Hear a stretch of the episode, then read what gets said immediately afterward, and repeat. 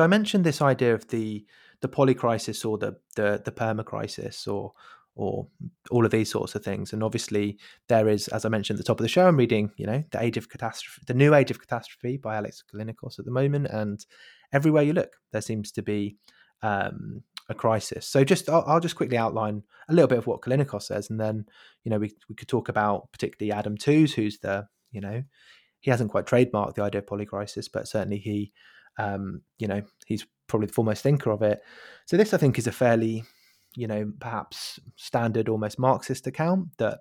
Um, that Callinicos would give, he would say, well, you have these different levels of society the biological, which involves productive forces, labor process, and the metabolism of nature through labor. You have the economic, this is relations of production, and this is, um, you know, the capital labor um, uh, on one side and different capitals on another side, so exploitation and um, uh, competitive accumulation.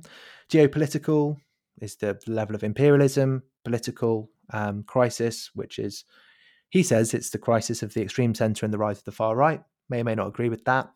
And then finally, the ideological, and he says that, that you have race, gender, and um, race and gender as the terrains of contestation. And his point would be, well, the the the kind of the poly crisis. This is a liberal view because you have these external shocks to the system, and that's how it works itself through. But the Marxist approach would be, well, no, it's a, it's a catastrophe rather than a crisis because it's something to do with the internal logic of the system. It's not like accidental, it's not like contingent, it's not like things could be otherwise. It's always going to be like this. So that's the distinction between crisis and catastrophe.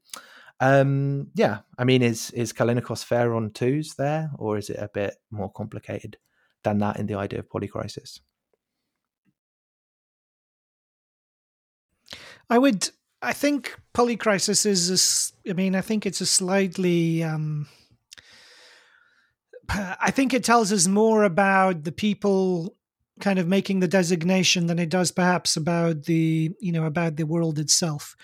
Um, and it has that kind of Toozian, I think it has that Toozian quality of um, drawing these kind of dazzling connections between different domains geographically, economically, politically, sociologically, and suggesting there, you know, well, implying that there is some kind of profound connection, but rather than the connection being premised on a um, on a kind of underlying substantive theoretical logical relationship, it's more a kind of a relationship which is posited on the basis of the knowledge of the person making the claim you know and mm. you know mm. adam Tooze by to be fair to him is entitled to draw those kinds of connections but unfortunately many people who kind of uh, the Toozians um, who uh, kind of or his uh, followers are perhaps you know in a less strong position to make those kinds of connections. So it goes something like you know there is like a crisis in i don't know argentine grain production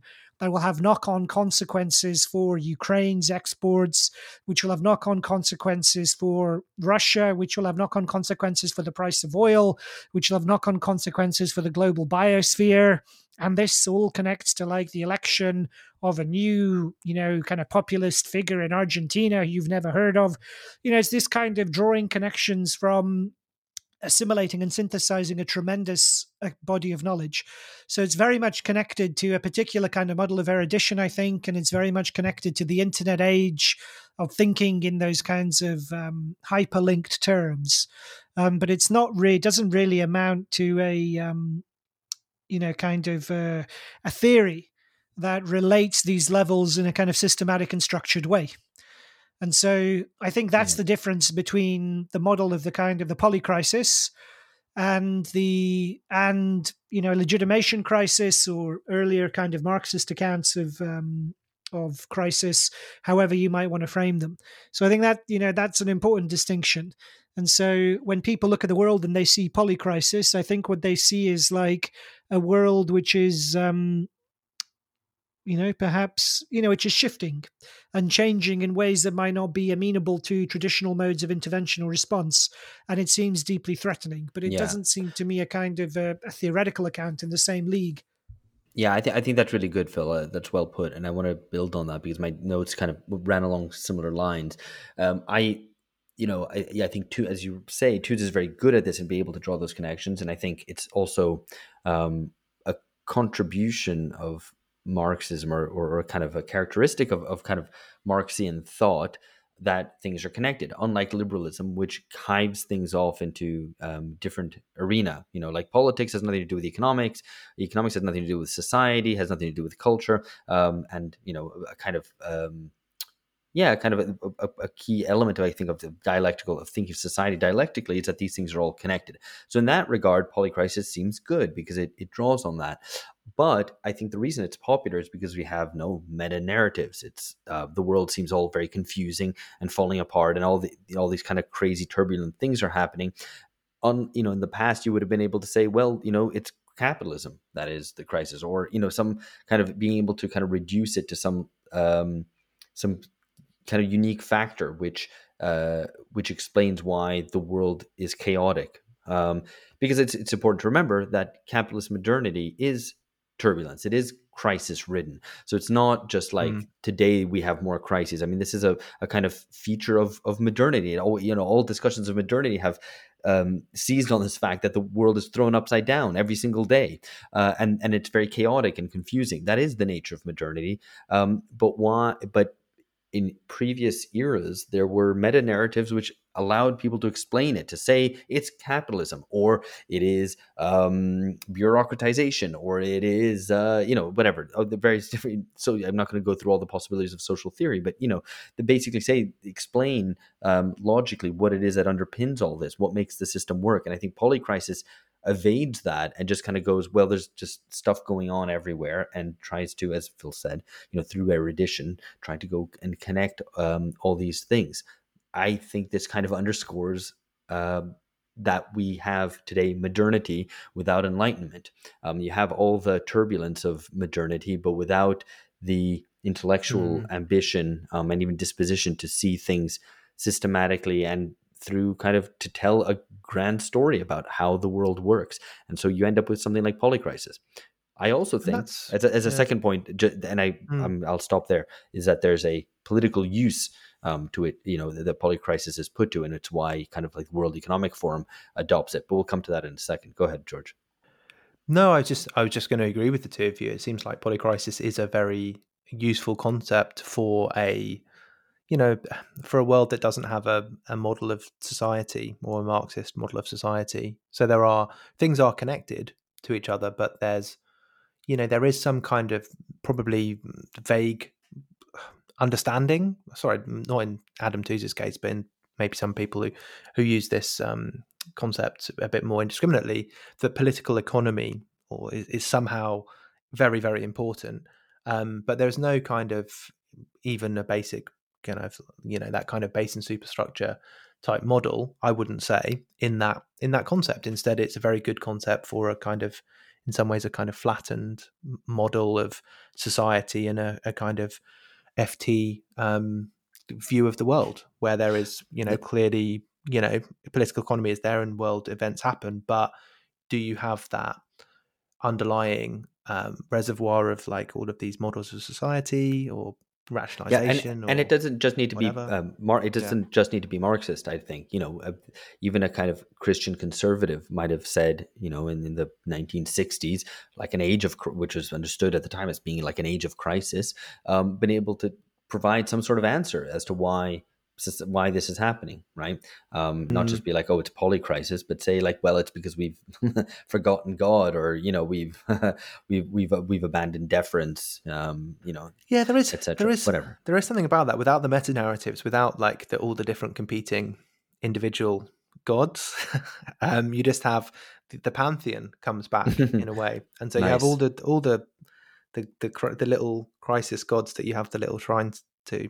Maybe I don't know. It's Whatever. An view of the world. Yeah, no, but I think there, there's one just one other um, I think intellectual um, route to kind of polycrisis type of thinking, and I think that's ecology and, and risk. Um, and you know, you can refer to the work of like Ulrich Beck around kind of risk society, um, which underpins a lot of this. I think whether explicitly or, or implicitly, more likely, um, which is that um, the society is understood kind of ecologically in terms of feedback loops in terms of interventions which have a certain degree of risk which bear with them um, which can explode in your face and then this causes you know you you kill off all the frogs and then there's no one eating the flies and then because there's no flies the you know the spiders go hungry and then there's no webs which means there's no uh, blah blah blah etc etc right? Um, it's like kind of an ecological conception of of the world where risk it plays a very important part and like the old homeostasis has been um, broken up. Now, what's what's interesting is that that uh, ecological vision of society gets parlayed into this polycrisis idea. Polycrisis itself talks about constantly about how climate interacts with um, economy, interacts with politics, which it does. I don't want to say that you know, kind of the, the natural environment is completely separate from society. We, we that isn't the case. Um, but I think the the issue is more the the first thing I was talking about, which is that intellectually there's a there's no real under so really true social understanding. It's an ecological understanding of society, which I think is is the part of the yeah the problem of of, of the polycrisis understanding of things. Yeah, no, I think that is that is right. The, the contemporary kind of understanding of crisis is one that's very close to risk, disaster management, you know, that sort of thing, risk and disaster reduction, all those sorts of things. That's that's like a very we can mitigate you know we can have a we can have a kind of a risk and crisis register and have all of our mitigating actions and reduce the impact of all of these things. That kind of very you know that's a but also resilience right?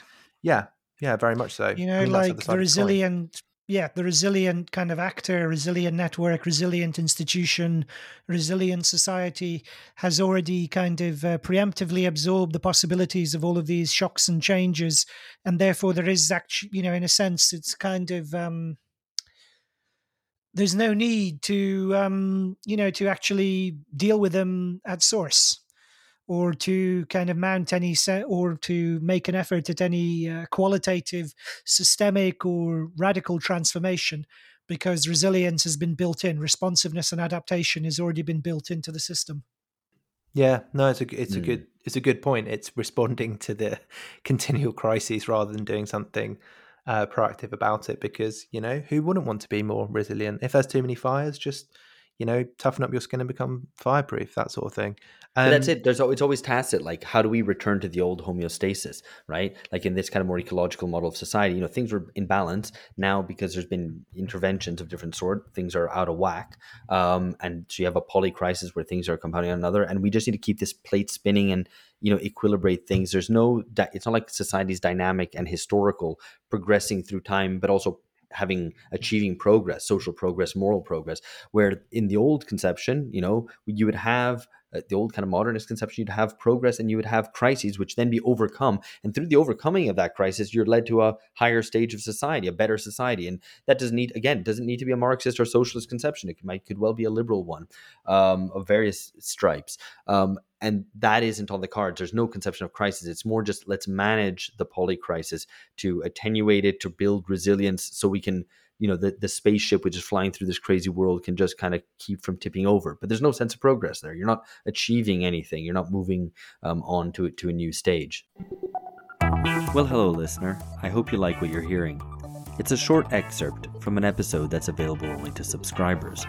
Want to support bungacast and get at least two original episodes a month? Sign up at patreon.com slash bungacast right now $5 a month patrons get access to exclusive episodes like our in depth analyses of present history. You know, the big stuff that's happening right now. As well as chats with our regular guests, extended interviews with the key thinkers trying to understand our world today, and much more. For $10 a month, you join the BungaCast Reading Club, the place for those of us who are serious about equipping ourselves with the necessary intellectual tools for understanding the world and seeking to change it. Phil, George, and myself, Alex, look forward to seeing you there. Patreon.com slash BungaCast.